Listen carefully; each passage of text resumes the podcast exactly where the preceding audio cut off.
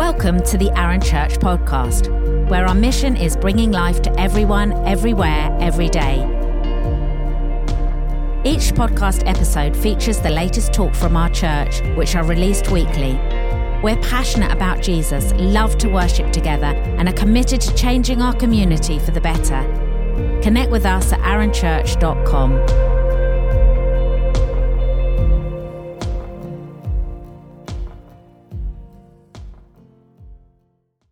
We are at the end of Matthew chapter 10 and reading Jesus' instructions to his disciples.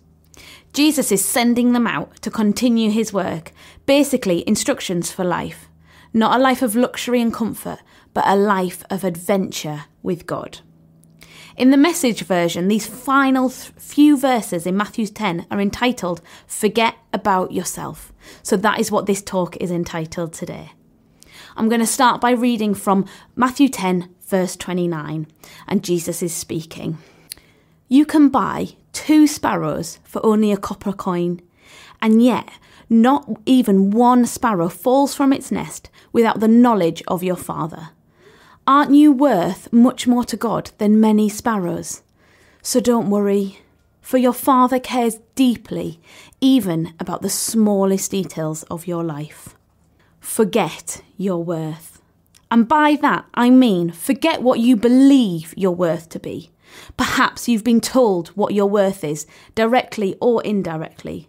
Society may base your worth upon your level of education, upon your income. You may feel your worth comes from your job, from your role, or from your responsibilities. Perhaps your worth is influenced by whether you are married, or have children, or who your friends are. Forget that. That is not your worth. You are of worth because you are a human being, the crown of creation, fearfully and wonderfully made by the Creator of the entire universe. Not only that, but He deeply loves you, pursues you, and gives you all authority over heaven and earth.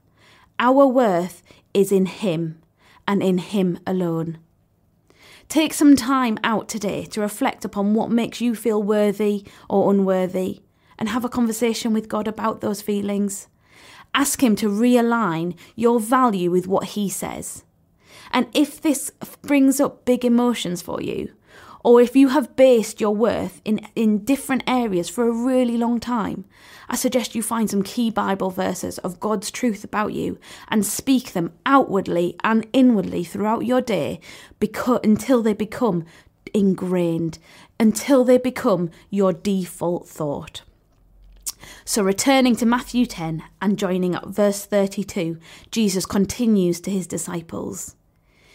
If you openly and publicly acknowledge me, I will freely and openly acknowledge you before my heavenly Father.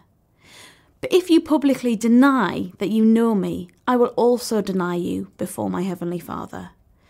Perhaps you think I've come to spread peace and calm over the earth, but my coming will bring conflict and division, not peace. Because of me, a son will turn against his father, a daughter against her mother and against her mother in law.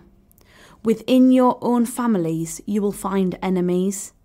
Whoever loves a mother or a son or a daughter more than me is not fit to be my disciple. It's always really important to read the Bible in the context of whom Jesus was speaking to and into what situation. Jesus here was actually quoting from the Old, Old Testament from Micah and he was speaking to people who at the time were surrounded by a Roman rule.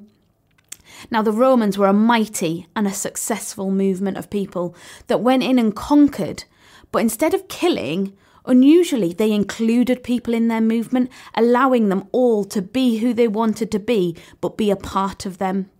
This strategy meant that they were powerful and growing. They included all gods under their rule.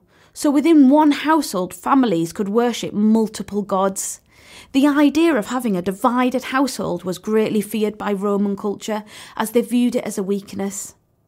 So here we have Jesus saying, No, all is not okay. all is not freely acceptable, but to stand firm on your belief, even if that means division within your own family, that is okay. As having God as your one and only is important. So, my second point is forget your pride. Forget how things may or may not look to other people. Forget if this may cause discomfort or disagreements around you. Forget other influences and opinions.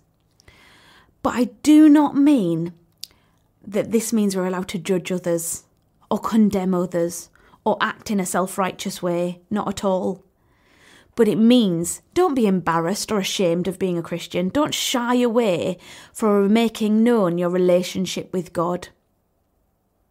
So forget your worth and forget your pride. Chapter 10 finishes with Jesus saying, Whoever comes to me must follow in my steps and be willing to share my cross and experience as his own, or he is not worthy of me.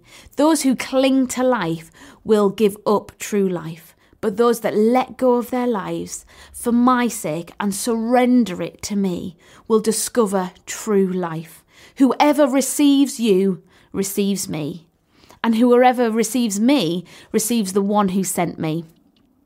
Whoever receives a prophet because he is God's messenger will share a prophet's reward. And whoever welcomes a righteous person because he follows me will also share in his reward. Whoever gives a cup of cold water to one of my disciples, I promise you he will not go unrewarded. So, my final point today is to forget your own importance. We are so self absorbed and self obsessed. Culture constantly telling us to do what you want to do, to be who you want to be, to give in to every desire and whim that you have, to look after number one. And if all your needs aren't met, just move on. You deserve more. You deserve better. Me, me, me, me, me. Simon Sinek said, There is an entire section in the bookshop called self help. What we really need is a section called help others. Self help books are a multi million pound industry. Looking to yourself for your own importance and your own solutions doesn't work which is why there are so many books, so many courses, so many mantras. None of them work, none of them have the one true answer. But here, Jesus is saying, Do what I do, and that is love others, serve others before yourself. In this backward, upside down kingdom, don't look to yourself, but look to Him. Don't be out just for yourself, but go all out for others. Don't strive in your own strength, but surrender to God. These are our instructions for life. And in some seasons, these are much easier to follow, and in others, much harder. Let's always align our worth, our pride, and importance with God's truth. If you are not sure, ask God to highlight anything to you that He wants to unpick in your thinking and your practices today, and just see what He brings to your mind.